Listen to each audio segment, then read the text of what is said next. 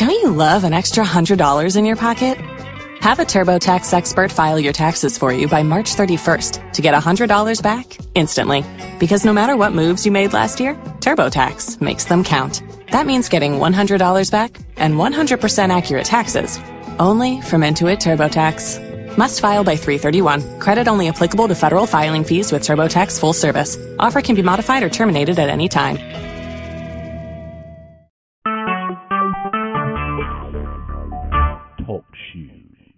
Recorded live.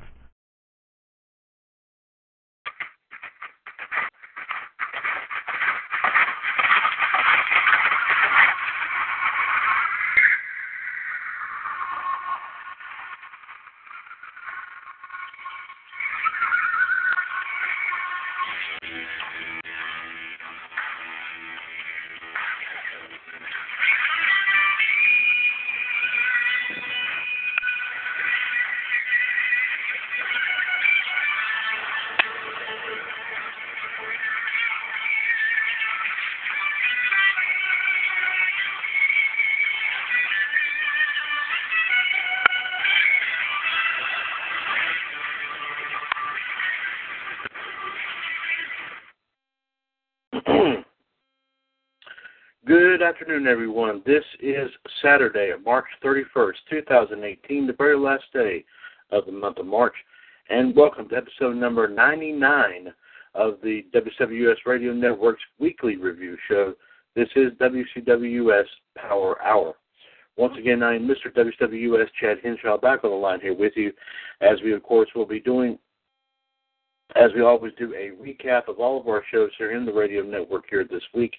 Uh, also, we're going to have a little bit of a twist here, folks, as we will, um, in our wrestling history here today, uh, we're going we're going to uh, uh, right right after our recap, we're actually going to review a couple of uh, of WrestleManias that actually are in our wrestling history, which we'll be bringing in here to you just a few moments, uh, giving us our own personal opinion about each and each match and each uh, and each happening that occurred at both of these uh, fine pay per views.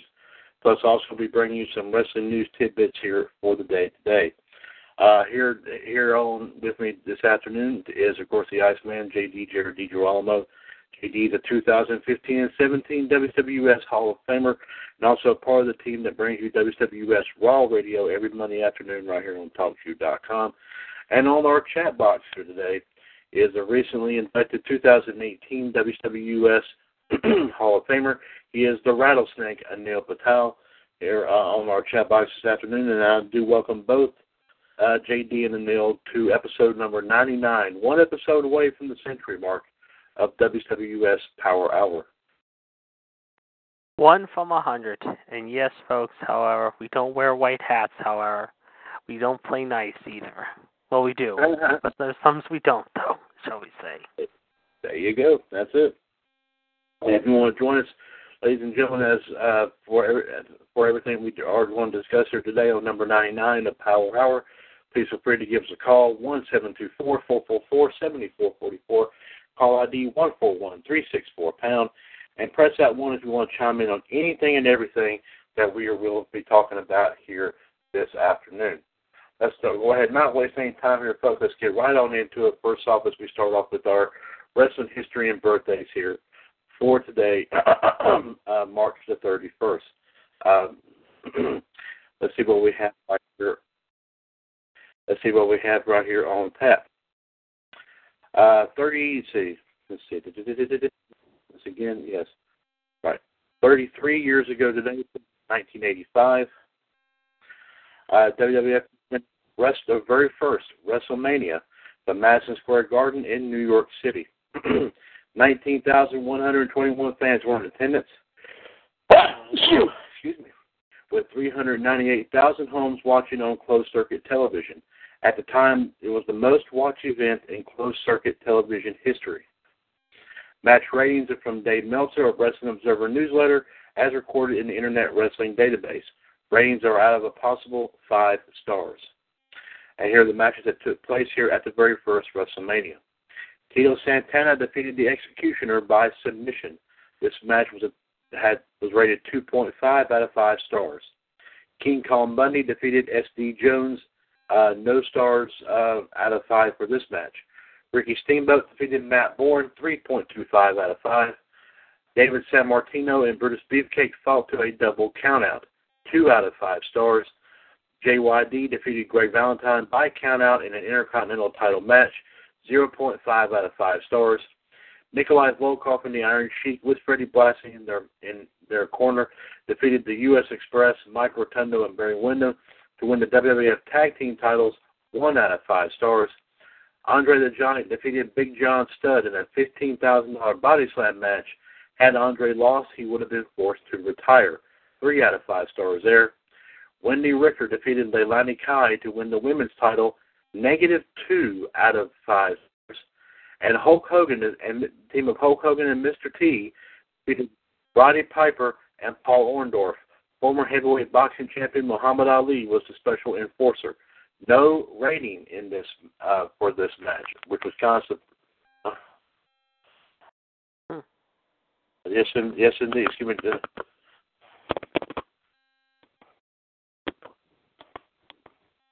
One fan has had to take care of, of a bit of a bit something here.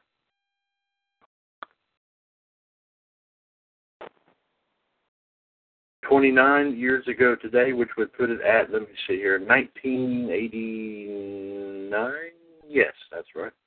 In Atlanta, Georgia, Sting defeated Mike Rotunda to win the NWA World TV title and also $10,000. I remember this is on the Sting DVD they put yep. out recently. Was a very good match. 24 years ago today, which would put it at 1994. I do, see. Yeah, that's right. In Sheffield, England, the Quebecers, Jacques and Pierre, defeated Men on a Mission, Mo and Mabel, to win the WWF Tag Team titles just two days after losing the titles in London.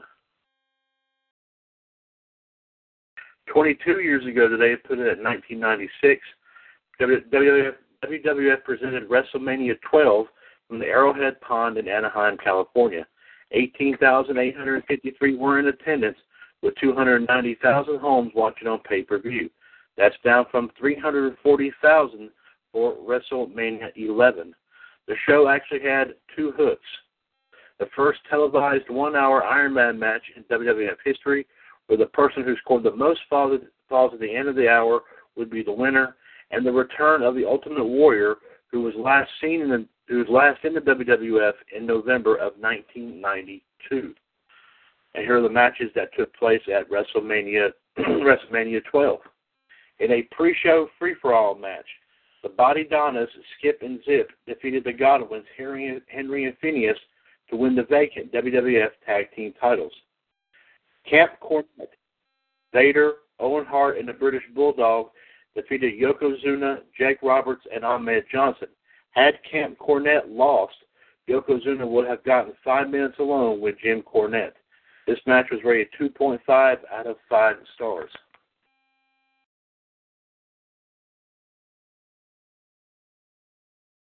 Give me for just one second.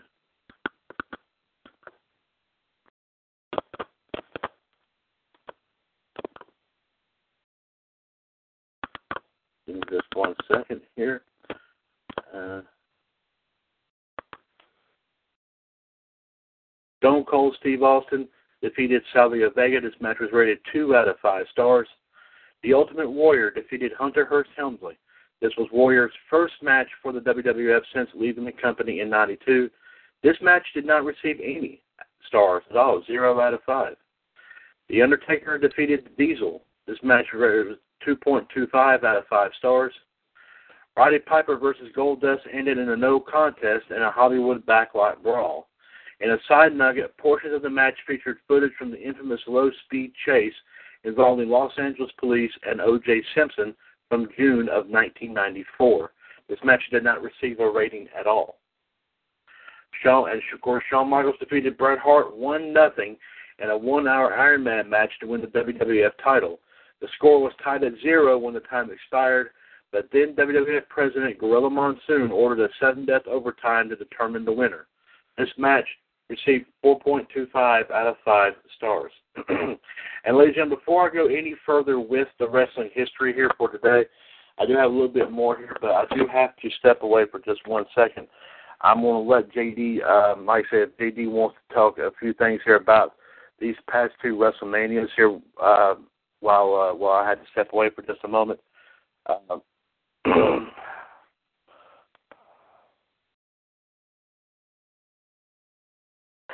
okay. Uh, go ahead and proceed there, and I will be right back.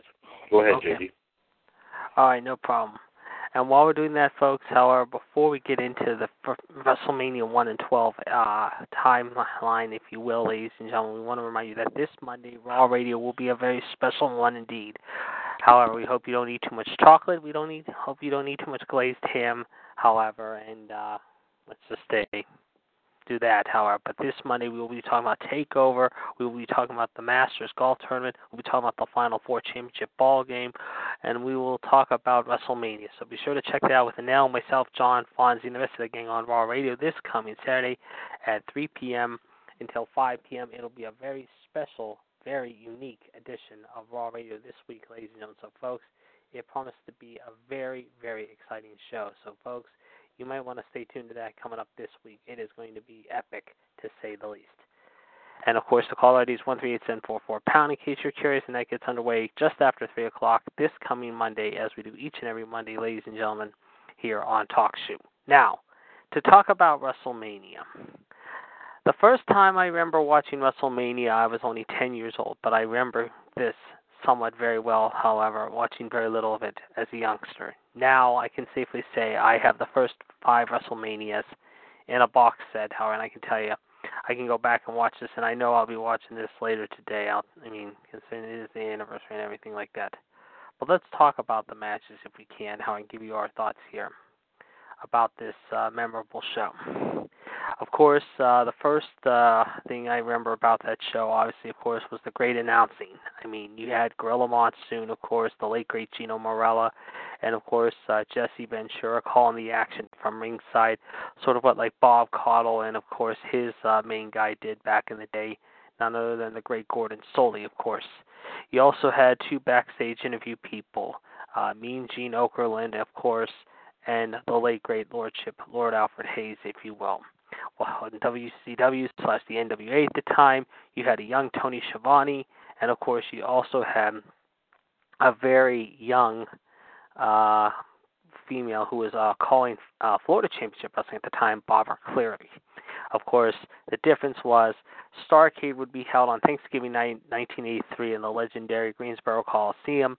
And uh, of course, we know Greensboro was very famous for many things over the years. However, of course, hosting great events while in the WWE world. However, they were doing this show in one of the most famous arenas in all of the world, Madison Square Garden, in front of a pretty big house of 19,120.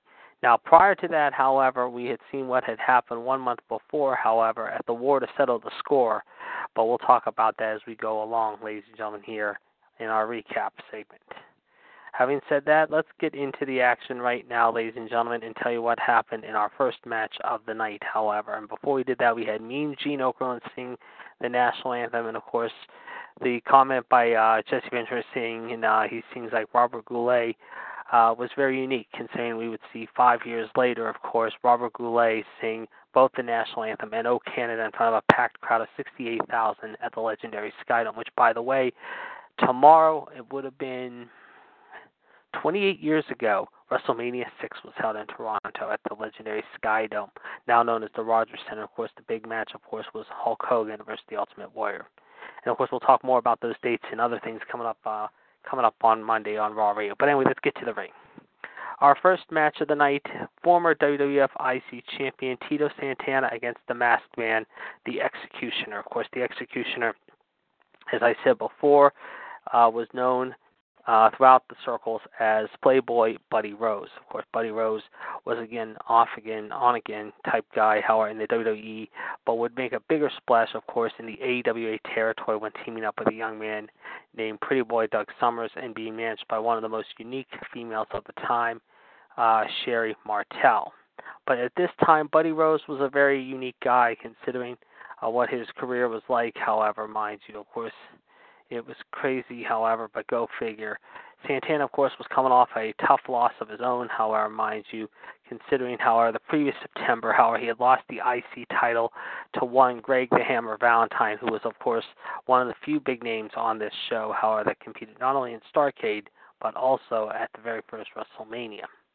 Anyway, Santana ends up winning the matchup here with the figure four, however, and I gotta say, not a bad way to start out the show, however uh, considering that uh, Santana would be featured, however, on quite a bit of WrestleManias over the next eight years, if you will. He would change his gimmick at one time to be a bullfighter known as El Matador, but on this night, however, he was just regular Tito Santana. Surprisingly, this wasn't a bad way to start out the show. It got the crowd a little buzzing, if you will, considering Santana was fighting near his hometown, if you will, and as a result, he would take on Buddy Rose sad to say, unfortunately, Buddy Rose, of course, will come back in the early '90s, however, in the WWE, but of course, never regained the uh, fan support. Sad to say, but even though he was a good part-time wrestler, however, for the WWE, his bigger claim to fame would be, of course, later on in the decade when he would go off to compete in the AWA in tag team division and also Portland Wrestling, if you will, where he would take on guys like Roddy Piper, Matt Borne, and others. Speaking of unique, however, we go to our second match of the night, however. King Kong Bundy. Yes, folks, King Kong Bundy, who two weeks before had made his debut on Championship Wrestling, uh, was managed by one Jimmy Mouth of the South Hart, taking on an on again, off again part time jobber as well in the form of Special Delivery Jones, who, of course, we would see throughout the 80s on a lot of television shows, along with a bunch of other jobbers. But on this night, however, King Kong Bundy showed how big and tough he was by basically squashing poor SD and cracking his rib in the process, however, in a record nine seconds. Nine seconds, believe it or not. Of course, later on in the year, Bundy would go on to be managed by Bobby Heenan as Jimmy Hart traded him off to uh, Bobby Heenan, if you will. But uh, talking about a big, big uh, impact early on in WrestleMania lore history, however, King Kong Bundy showed why he was just that big and tough, if you will considering he was coming from a lot of territories. Most notably, I believe he was working World Class Championship Wrestling at the time and also Memphis Wrestling. Speaking of unique, however, here's one of our Starcade guys, however, who two years before now was making his first ever WrestleMania debut in the form of Ricky the Dragon Steamboat, if you will, who actually made his debut three weeks before this actually took place, however, mind you, however, on a TV taping, however, defeating the Brooklyn Brawler, Steve Lombardi, believe it or not, however, in upstate New York. He would take on a guy, of course, who we mentioned, of course, about Portland Wrestling, however, who would later go on to disguise himself as Doink the Clown, if you will, and be recognized that way. And of course, his father was a tough guy in his own right, known as Tough Tony Borne, if you will. Yes, folks, it was the maniac, Matt Borne, who tried to mimic a lot of people in the mid 80s. Uh, sad to say, he would not be around much longer after this in the WWE, but would return several years later. He would also, uh, for a brief time in the early 90s, of course, be known as Big Josh, a lumberjack, however, who tried to get over with the WCW NWA audience and he had some mild success at that. But on this night, however, Borne tried to show uh, his arrogance to the young uh, upstarting competitor, the Dragon, who of course would not make a big splash until a few years later, but would start to get recognized by the fans on this day. As a result, however, the Dragon definitely uh, came through by uh, coming up with a big win, if you will, if you will. And in fact, however, Borne also, like I said, however, would hang in the company until the middle of the following year, and then, of course, decide to show up, if you will, and go off elsewhere. But nevertheless, however, not a bad match here between Steamboat and the Maniac Matt Borne. Up next, Brutus the Barber Beefcake. Yes, folks, the Barber, of course, with his legendary manager Johnny Valiant, if you will, who's a good friend of my father's, of course, took on Pittsburgh's own Bruno Sammartino and son David. This was originally supposed to be a tag match, however, a few weeks before the match even took place, but at the last minute they pulled it off the card and figured a one on one match would be better. Um, this was okay, but really it wasn't that great. I thought it could have been a lot better. Steamboat, of course, or not Steamboat, excuse me, Sammartino uh, was not quite the big name yet, however like his father, and sad to say, shortly a year later, Howard would find himself on the outs with WWE and Vince McMahon, along with his father, the legendary Bruno, for a long time. Beefcake, of course, would not become a big name until a few months after this, when he would start teaming up with a young man who would be in our next match, however, and together they would win the WWE Tag Team titles, however, later on that summer of '85. Having said that, mind you, I thought this was not one of the better matches on the card, and I think it kind of went too long. It was too lo- uh, dragging on, if you ask me. As it was somewhat okay, but not really all there, if you ask me. Next, we have JYD. Yes, the Juker himself, the JYD, of course, taking on the man who, of course, teamed up with Beefcake, if you will. And as a result, at the time, the man who, of course, had won the IC title, if you will, and also another NWA legend, if you will, who had come by way earlier uh, the previous September. However, mind you, the Hammer, Greg Valentine, was looking to hold on to that title, if you will, after winning from Tito Santana, if you will, in late September of '84. As a result, he ended up defeating, of course, thought he had defeated the JYD, but when Tito Santana came out to argue with the referee, however, Dick Kroll, however, that Valentine cheated, however, Valentine went into a rage. As a result, Valentine, who was also managed by Jimmy Hart at the time, however, was upset. Santana stuck his nose where it didn't belong. And continued, they would continue their feud, however, that would carry over into the summer of '85. And one of the better matches I think you'll ever see Valentine and uh, Santana encounter was in July of that year in a steel cage match in Baltimore. That was very, very bloody and very, very good to say the least between the two. Not as good as one of the matches that would be a big impact later in the year between Magnum TA and Tully Blanchard, but pretty close to it if you ask me. Anyway, uh, JYD then got the reverse decision, and as a result, however, he won the match but did not win the title away from Valentine. And as we said, Valentine would drop the title here a couple months after this. Speaking of titles, the first title change in WrestleMania history would be up next, however, as the man who at one time held the WWF World's title, however, teamed up with a big Russian, however, and yes, folks, we're talking about everyone's favorite jabroni, baby, the Sheik. Yes, folks, Iron Sheik, baby, one of my favorite heels of all time. Teaming up with Nikolai Volkov with Freddie Blassie, taking on the World's Tag Team Champions of the U.S. Express of Barry Windham and Mike Rotundo. Of course, prior to the bout, Classy Freddie Blassie, who at one time managed Hulk Hogan, of course, told Mean Gene Okerlund he had the next tag team champions right there in front of him, considering Rotundo and them had won the titles earlier in the year from Adrian Adonis and Dirty Dick Murdoch. Unfortunately, however, the Sheik and Volkov pulled off the upset thanks to a little distraction from the Sheik's cane, if you will, however, and as a result, however, Sheik and Volkov did win the belts, but did drop the belts, however, a few months later, however, and then, of course, uh, they would get uh, they would uh, try to go after the belts again.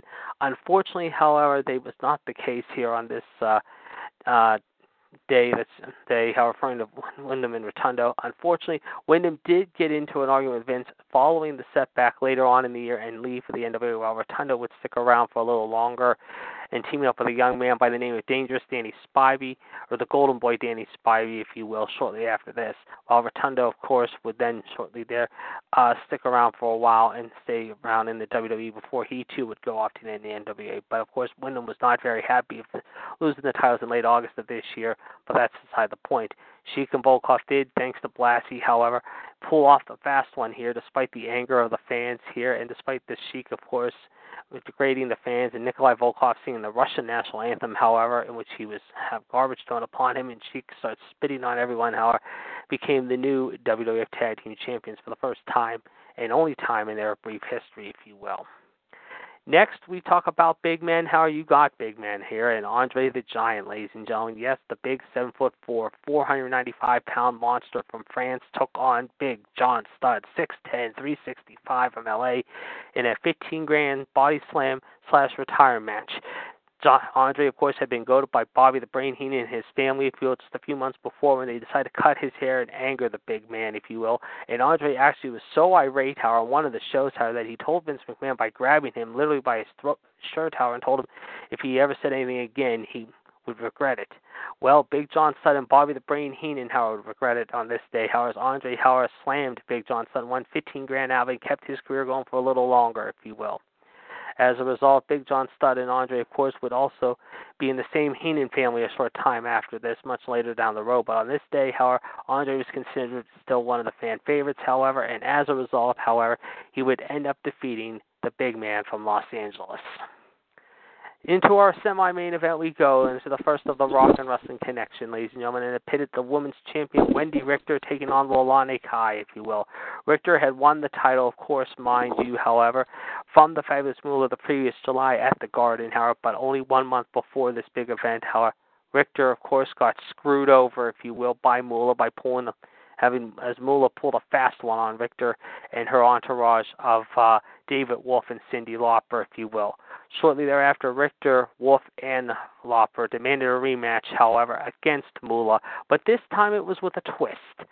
Moolah decided to send one of her young students, Leilani Kai, into battle, however, to take care of business, who had won the title from Richter a month before, and tell her to hold on to the title and dispose of Richter once and for all. Unfortunately, Richter did regain the belt, however, as the theme Girls Want to Have Fun, however, was indeed resonating throughout the hallways of MSG on this day, and because of this, Wendy Richter, however, regained the belt once again, however, thanks to some help from David Wolff and Cyndi Lauper. But it was sad to say short lived. Richter would be gone by the end of 85 and not return for a long, long time to the WWE because apparently, just like what had happened, however, with the whole incident involving, however, uh, Montreal, however, it was a screw job that would be known as the MSG screw job involving and Richter one final time before the end of the 1985 calendar campaign.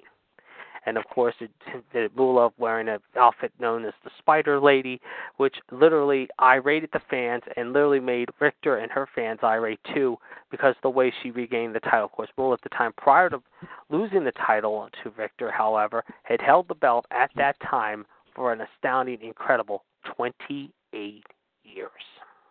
Go figure. And then we go to the big main event. The other one that really started off with the war to settle score, but actually began towards the end of 1984. Hulk Hogan and Mr. T taking on two of the most unique guys at their time, the Hot Scott himself, Roddy Piper, our third member of the NWA Starcade WrestleMania trio, if you will, and Mr. Wonderful with their friend the Ace, who hope to have a few tricks up their sleeve and make fans irate, however, on this day and be pretty good at it. Almost tried to pull a fast one on the Hulkster, who was the WWE champion, not even less than a year into his title reign, and his good friend Mr. T, who had shown up, however, the previous month at the War to settle score. That's basically got into a brawl following the Piper uh, match with Hogan, however, at the War to Settle the Score, which was one of the highest rated segments in wrestling television history on MTV and USA at that time. Because of this, however, the things between all four of them, however, settled into a big war, but we saw a lot of surprises in this one.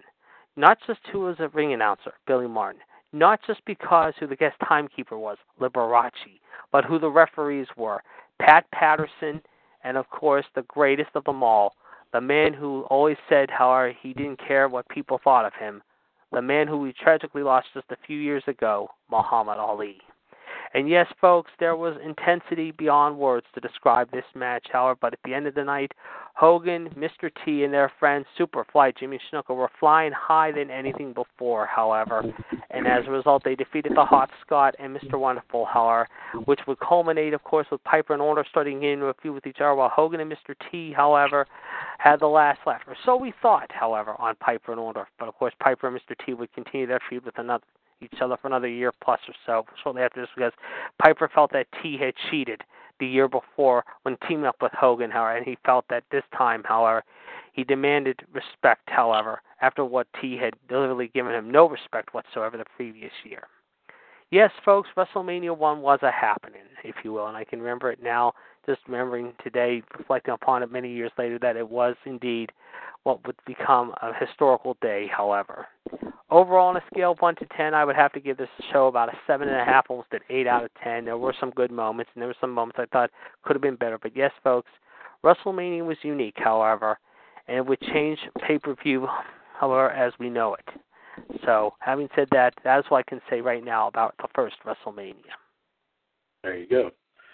Uh, thank you very much, JD. Good review there of the very first one here, and and, and JD will, I'm sure, will have something to say about WrestleMania number 12 here in just a few moments, which also occurred on this day back in 1986. Uh, I apologize, had to take care of a bit slow something. I'm back on now. Now, I also do see we have another gentleman here on the line here, and that is, of course, a 2000 or a 2017 WWS Hall of Famer, He's also uh, two-time and the current WWS United States champion, the ROH US World Champion, and the ROH US Pure Champion, as well as a contributor to WWS Raw Radio, also known as the Heartbreak Kid. And of course, if you if you um, if you want to know his nickname here, another nickname here, folks, you have to think about that in that great '60s sitcom uh, Happy Days, where where that of course that infamous character just simply just went a little something like this. E. Yes, ladies and gentlemen, Fonzie has made an appearance here on episode number 99 of Power Hour. Uh, Fonzie, welcome to the welcome here this afternoon. Thank you for having me. yes, sir. And uh, and and then um, let me get back here to a little bit of wrestling history before I turn JD loose once again on uh, on on that on his on his opinion thoughts and opinions here on WrestleMania 12. Like we said, took place on this day back in 1996. Uh, let's run down to, run this down one more time. Rest of this one more time here. 15 years ago today, 2003, on Raw from Seattle, Washington, Kane and Rob Van Dam defeated the team of Lance Storm and Chief Morley, who of course we all know as Val Venis, and the Dudley Boys in a three-team elimination match to win the World Tag Team titles. It would be the eighth tag title reign for Kane, but the first for Van Dam in WWE. The show opened, though, with the firing of Stone Cold Steve Austin by then Raw General Manager Eric Bischoff on, in quotation marks, medical grounds. As it turned out, the list of Austin's many ailments, including spending the night before WrestleMania at Harborview Hospital with an anxiety attack and his cervical spine issues, was indeed very real. Austin would officially announce his retirement in a WWE.com interview the next day but he agreed to stay with the company in non wrestling roles, something he has continued to do to this day.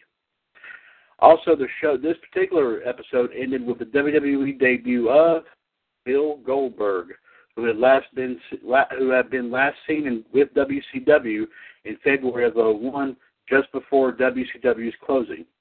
Goldberg, who was getting $2.5 million annually under Time Warner, the then parent company of WCW, took a buyout on the final five months of his contract.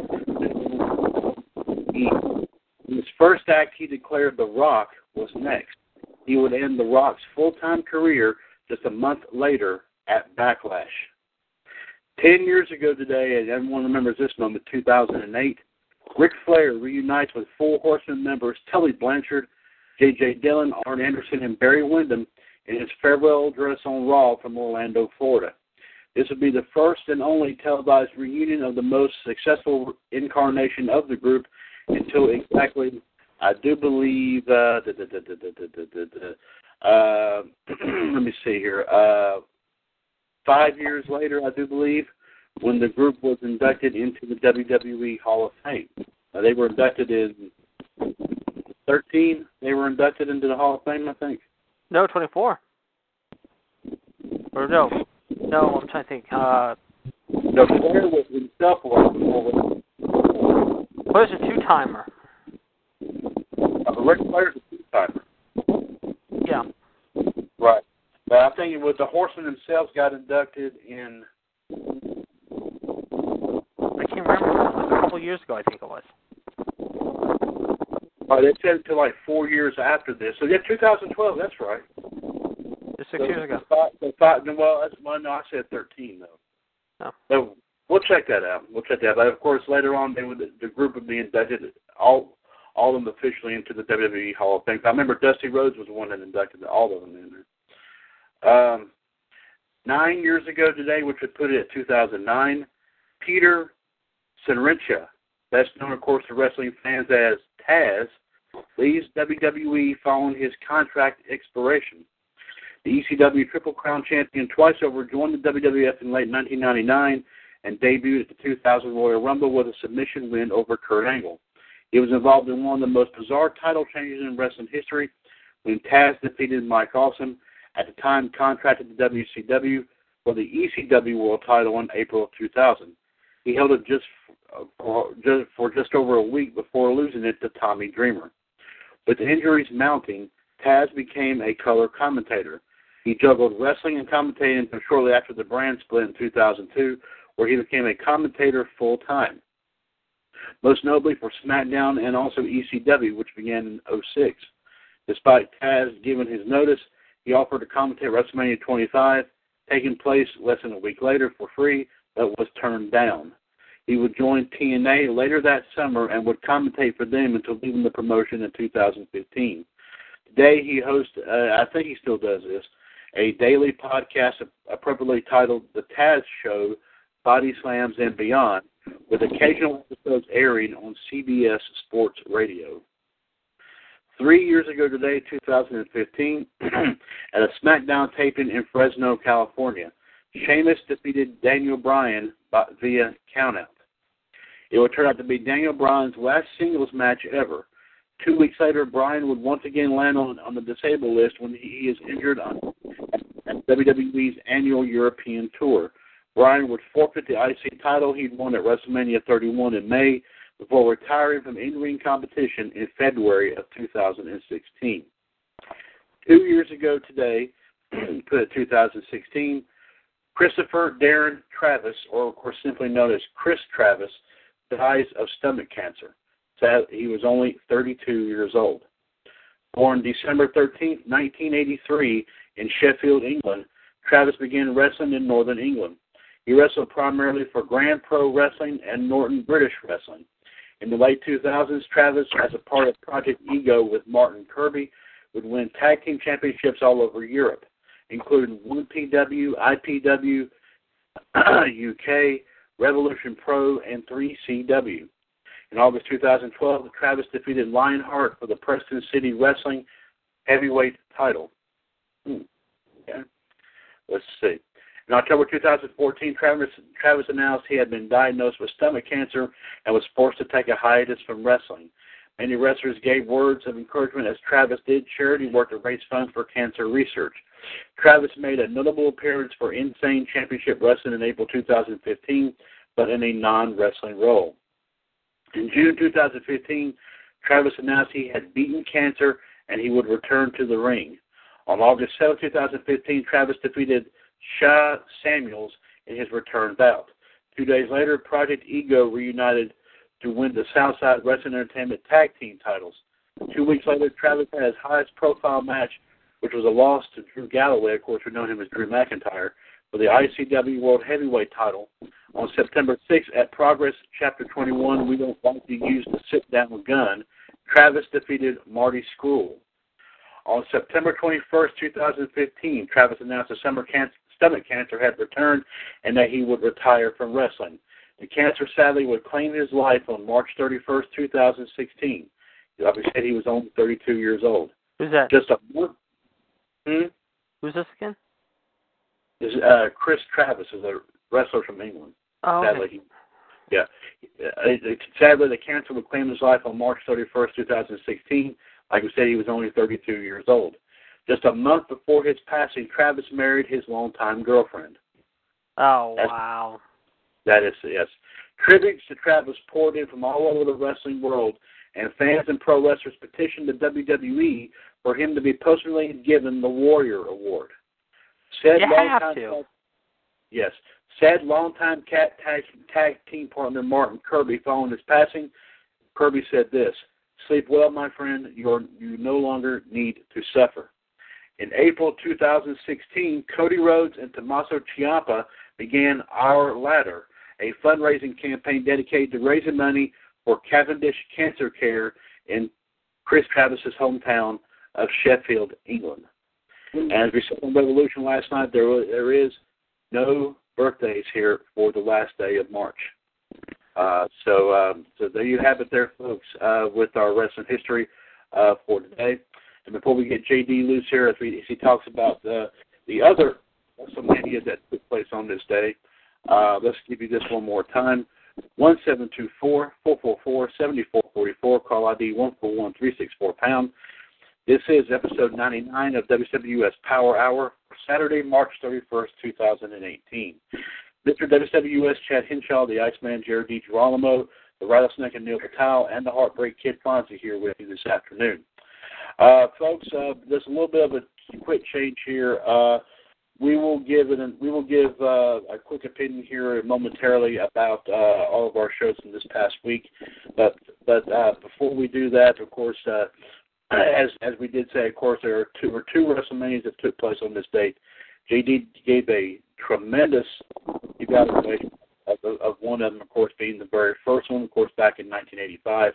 And the second one that took place on this date was in 1996. It was WrestleMania 12. And uh, let's see, uh, let's, let's hear JD's assessment here on that particular pay per view, J, on that particular WrestleMania. JD, please go ahead. WrestleMania 12, however, live from Anaheim, California at the legendary Arrowhead Pond, now known as the Honda Center, was a very unique venue. And it was actually today, however, looking back at the calendar, which is crazy to think, however, was 22 years ago today. This was a few months before I graduated high school, and I started getting back into wrestling only a couple of years prior to that. That's beside the point. Anyway, 18,853 packed into this venue, and they were in for a treat like none other. Considering the year before WrestleMania 11, however, had gone to mixed review, how would WrestleMania 12, the 12th annual WrestleMania, hold up? Well, we'll tell you. In the first match of the night, which was on the pre-show, commonly called the Free for All, however, you had the Body Donnas, however, simply known as Skip and Zip, however, the late Chris Candido and Dr. Tom Prichard, who would later become a trainer with the WWE, with Skip's girlfriend, Sunny, aka Tammy Lynn Sytch, taking on the Godwins of Henry O. Godwin and Phineas Godwin, who would later be known as Naked Mideon, if you will, however or Dennis Knight, if you will. He was also known as Tex Slazenger at one time, however. Meanwhile, as far as Henry O goes, however, well, he was simply known as, like I said, Shanghai Pierce, or the Master Blaster, if you will. Anyway, both of them are still around to this very day. Go figure. Sad to say, unfortunately, Candido is no longer with us, which is heartbreaking when you think about it, considering we lost him, believe it or not, however, 13 years ago and at such a very young age, one month after his 33rd birthday, if you will. Anyway, in the end, the Body Donnas, of course, won the tag team titles, however, because apparently the Smoking Guns, however, had to vacate their titles, however, due to Billy Gunn suffering a neck injury. So that was your first match of the night. The second match, however, was very unique in its own way, as it was a six person tag team matchup, however, consisting of the British Bulldog, Owen Hart, and Vader, Camp Cornette, if you will, taking on the uh, Snake Man himself, Jake Roberts, Ahmed Johnson, however, mind you, and the late Yokozuna with Mr. Fuji. Fuji, of course, however, three years before we know had done his thing, however, by going after the WWF World title and had won the title. But now Yokozuna was starting to slow down a little bit, however, and his career would be kind of slowing down too in the process, however. It was shortly after this, sad to say, how Yokozuna, however, mind you, uh, would realize this would be his last WrestleMania. In the end, however, he would basically uh, be out of wrestling by the end of 1996 into 97, however, because of personal weight issues. But we would never forget this big, gentle man, however, who had a smile and also had an attitude to boot standing six foot four, 595 pounds. However, he passed away tragically and sadly three weeks after his 34th birthday. Known simply as Wild Samoan Kokina or Kokina Maxis, however, he was definitely unique. He was a member of a true Samoan family. His uh, his cousins, of course, once removed Afa and Sika, were his uncles. He had two children, Justin and Kalani, however. And of course, as we said, however, a lot of people said at the time, however, that when he passed, however, he died of a broken heart, and we can definitely say he died of just that, a broken heart. But besides the point, however, Yokozuna was indeed a unique wrestler in his own right. But on this night, he would also team up with Jake the Snake Roberts, who was competing in WrestleMania for the first time in a long time.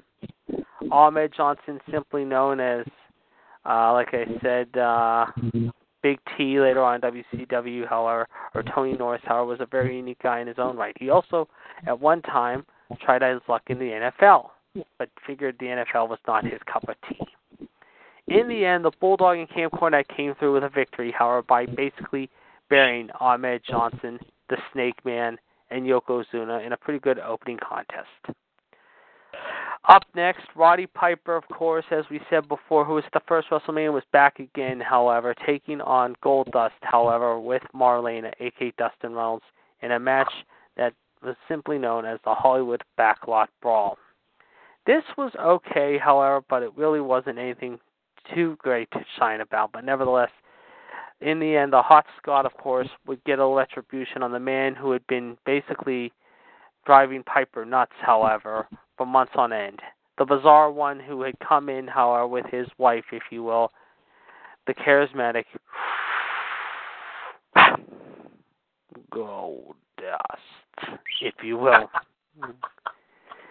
Sad to say, Piper would go to WCW by the end of the year, however, and not stick around, however, in the WWE, but would make one final return, however, to the company. Would make some more appearances. But on this night, however, Piper for a while, however, would be leaving for WCW shortly thereafter, however, mind you.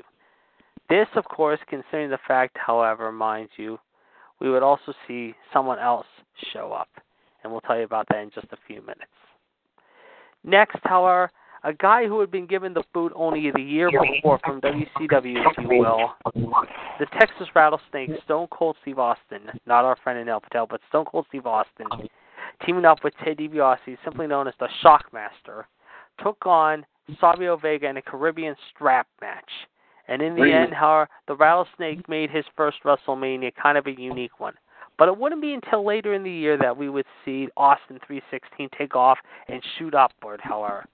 Austin was still floundering, but not by much, however, and was starting to get recognized a little by little, even though fans were not really receptive to him at first. In the end, he took care of Savio Vega. In one of the strangest matches of the evening, the Ultimate Warrior, however, who of course would uh, not return to the WWE. However, following this matchup, took on the debuting of another former WCW guy who had come by way of uh, uh, fired, of not being fired, but just leaving WCW as a whole.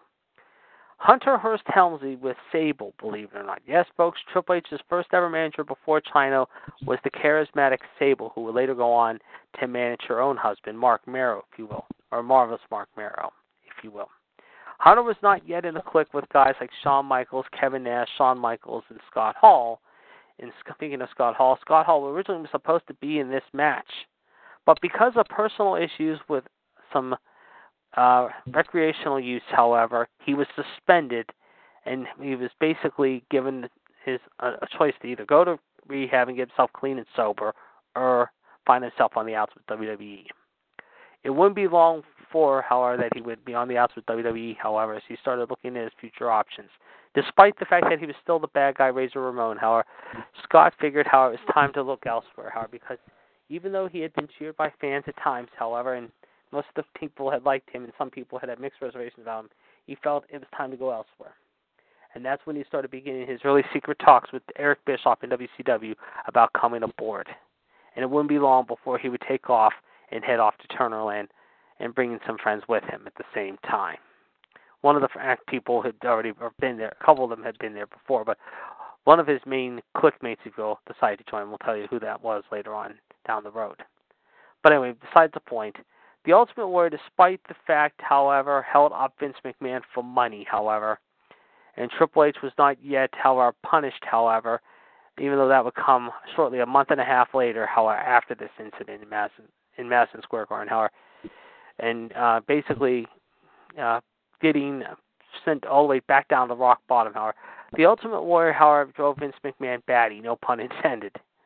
As a result, however, the Ultimate Warrior, however, in one of his last appearances for a long time, however, would defeat Triple H, however, mind you, and basically walk out the door shortly thereafter, leaving the company yet again. The only thing was this time he would not be back for quite a long time. Meanwhile, however, The Undertaker with Paul Bearer, oh yes, took on another one of Scott Hall's friends, if you will. Big Daddy Cool Diesel, Kevin Nash. Only the year before at WrestleMania 11, we had seen, however, a unique match with uh, two of the clique mates, however, fighting each other for the WWE title. At the time, Diesel was not the champion, aka Kevin Nash, however, and was basically uh, just like Scott Hall, deciding his future and fate too. The Undertaker, however, was starting to come more into his own by this point, but not quite getting up there just yet. He was still floundering. He wasn't floundering, I should say, but he was kind of up there in the upper echelon and starting to get recognized to being close to the main event, if not almost at the top of the brass ring. However, becoming in the main event with big names. And on this night, he took care of uh, Kevin Nash in what would be Kevin Nash's last WrestleMania for the next little while, however. Kevin Nash, of course, would leave with his friend Scott Hall, if you will, shortly after this, however, a few months later, however. But in Shawn's last, excuse me, not, not Shawn, in uh, Kevin Nash's last WrestleMania, he fought a pretty good match, if you will, and tried to make things stick, however, if you will, however, and try to stop the streak. But unfortunately, he came up a little short. Like I said, however, for the most part, however, like I said, one person said it was actually really bad. In fact, Rob McNew of For Mania, however, called the opening match of the show, which was the six person act, really good and gave it three and a quarter stars out of five. But he said, as far as the Warrior and Helmsley goes, however, mind you, however, it was the quote funniest squash ever in history. Go figure. And then we went to the main event. Two guys who had known each other, however, through teammates and had been left by their teammates and now were fighting each other one on one. A grueling 60 minute iron match for the richest prize in the game and one of the most unique, charismatic titles of them all. It was Shawn Michaels versus Bret Hart for the WrestleMania 12 championship belt, however. And I think it's only fitting, however, if we can find it here. I'm just going to find it here. In fact, we'll play a small sample of it right now. This was Shawn Michaels coming into the Anaheim Pond here. In just a second, we'll get that here in a second. But this was how Shawn Michaels' entrance came into the fans.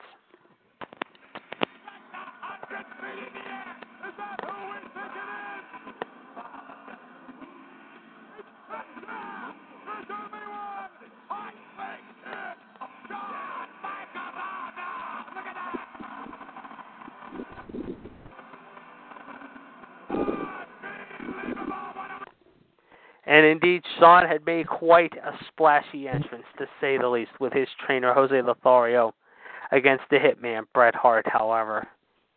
Both had trained their butts off and had worked their tails off to get to this point.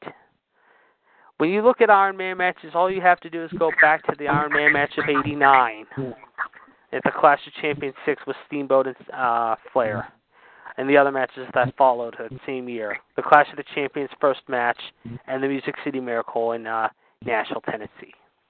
But yes, folks, miracles do happen.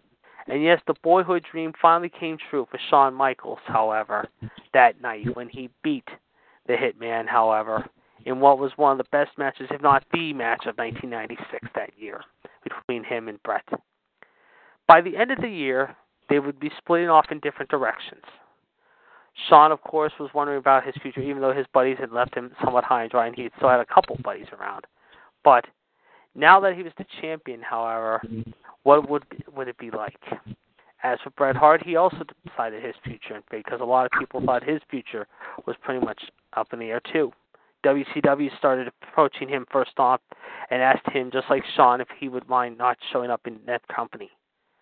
Bret almost went, but did not, chose at the last minute. No, chose not to but that would not uh, change. That would uh, what's the word I'm looking for? That would uh, kind of uh, be in the back of his mind, and that would change again the following year.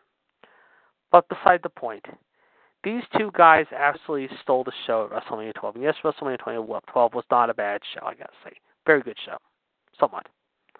The match of the night, without question, was this Iron Man match. And if you have never seen this Iron Man match, and if you're looking for one of the greatest matches of all time to go back and watch and relive again, I implore you to watch this because I think you'll be very impressed with two of the best of what they do. Two Hall of Famers, two guys who held tag team titles, and yes, also held world titles, and two guys who, for well, were best friends later became enemies and then became somewhat friends again, however, after what had happened only a year later. case in point, I will tell you how one of the best DVDs to watch and know the more of the story about these two, however, is a video that WWE put out along a, a few years back called Greatest Showdown, Shawn versus Bret. JR sat down with these guys and talked to these guys for two and a half hours, and I can tell you, I might even go back to watch that sometime again. And it's been a while since I've seen it, but that's beside the point. When it's all said and done, and they'll say again many years from now, even though it's 22 years later, however, and now we're almost into our 35th year of WrestleMania. What was one of the greatest matches of the 1990s? I would say this one, because all you can say is not only was it a showcase, as they always say for the Immortals, it was a show that fans knew that slowly but surely, however, would be recognized as a great and powerful one. So that's all I can say about WrestleMania 12. It was indeed a powerful ma- uh, WrestleMania, but like I said, if you're looking for one of the top five, not one of the top, maybe whatever your list is, it doesn't matter how many matches you have listed. It doesn't matter where this ranks in your list. This is one of my favorites, and I know, like I said, I will never get tired of watching this because these two guys showed what wrestling was all about then, and they showed what one of the greatest main events was all about that same night too. Thank you very much, sir, JD. Uh, I would. And unfortunately, on that note, I have got to go. I'm sorry because there's some things that are important, but we also know that the Final Four is just about to start. Guys, enjoy the Final Four. Have a great Easter. I will catch with you guys. If not tomorrow, then I will see you guys Monday because Monday, oh baby, we're going to start WrestleMania week with, no pun intended, a big bang. Uh, yes, sir. Thank you. Thank you very much, there, JD. We do appreciate that. and uh, we'll talk at you here over the uh, on Monday. All right, see you guys later. Take care. Uh, and as, as, ladies and gentlemen, I do thank the Iceman, Jared DiGirolamo, for bringing us his uh, his take on both the first and the twelfth WrestleMania, which occurred respectively on on this date here between excuse me excuse me 1985 and 1996. In, in, indeed. Um, also, we the Rattlesnake Anil Patel did have to also leave as well, but we do thank him for coming on as well. Um, also, ladies and gentlemen, and, uh, and of course, uh, as for our recap of all of our shows this week, uh, pretty much like I said, ladies and gentlemen, all uh, several title changes, several title changes did take place, um, including, of course, last night. Uh, I think last night, Fonzie, I'm sure you would agree, was probably one of the biggest, and Fonzie had to leave as well.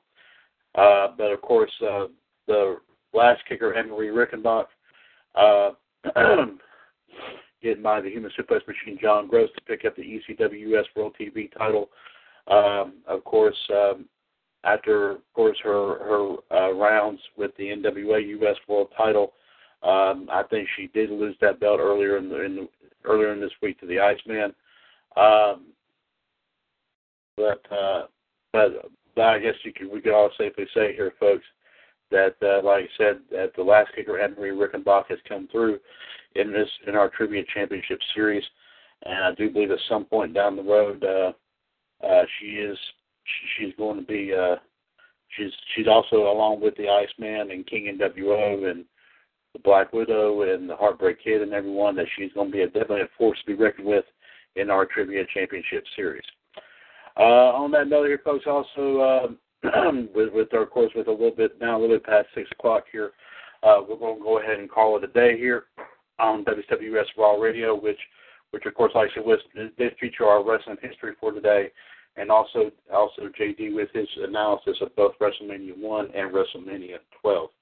I do want to thank the Iceman, Jared DiGirolamo, Rattlesnake Anil Patel, and the Heartbreak Kid Fonzie for coming on here with me and helping me out here this afternoon on, of course, an ep- one episode away from the century mark of Power Hour, episode number 99.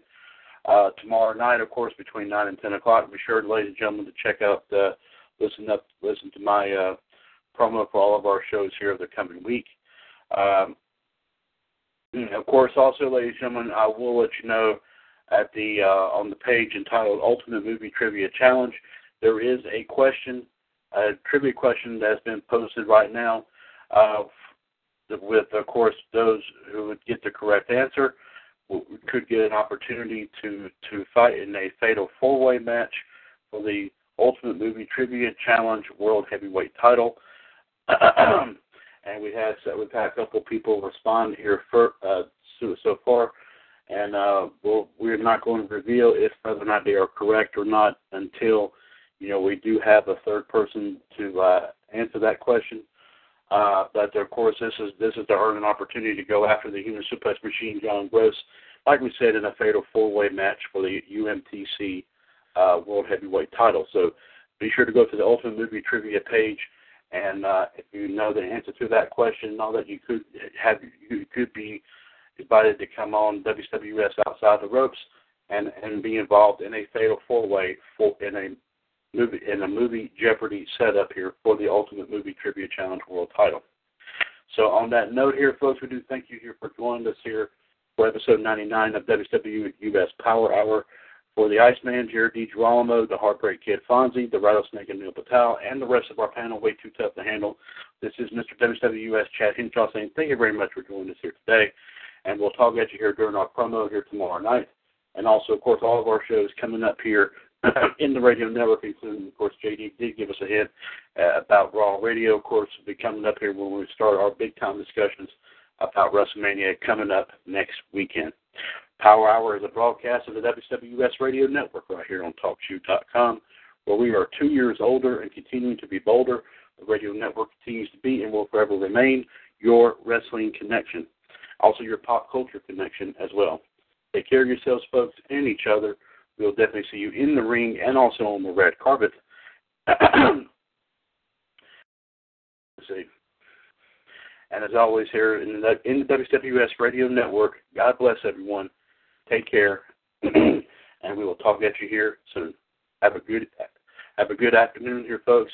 The rest of your weekend, and also, ladies and gentlemen, have a very safe and fun Easter weekend. Take care, and God bless.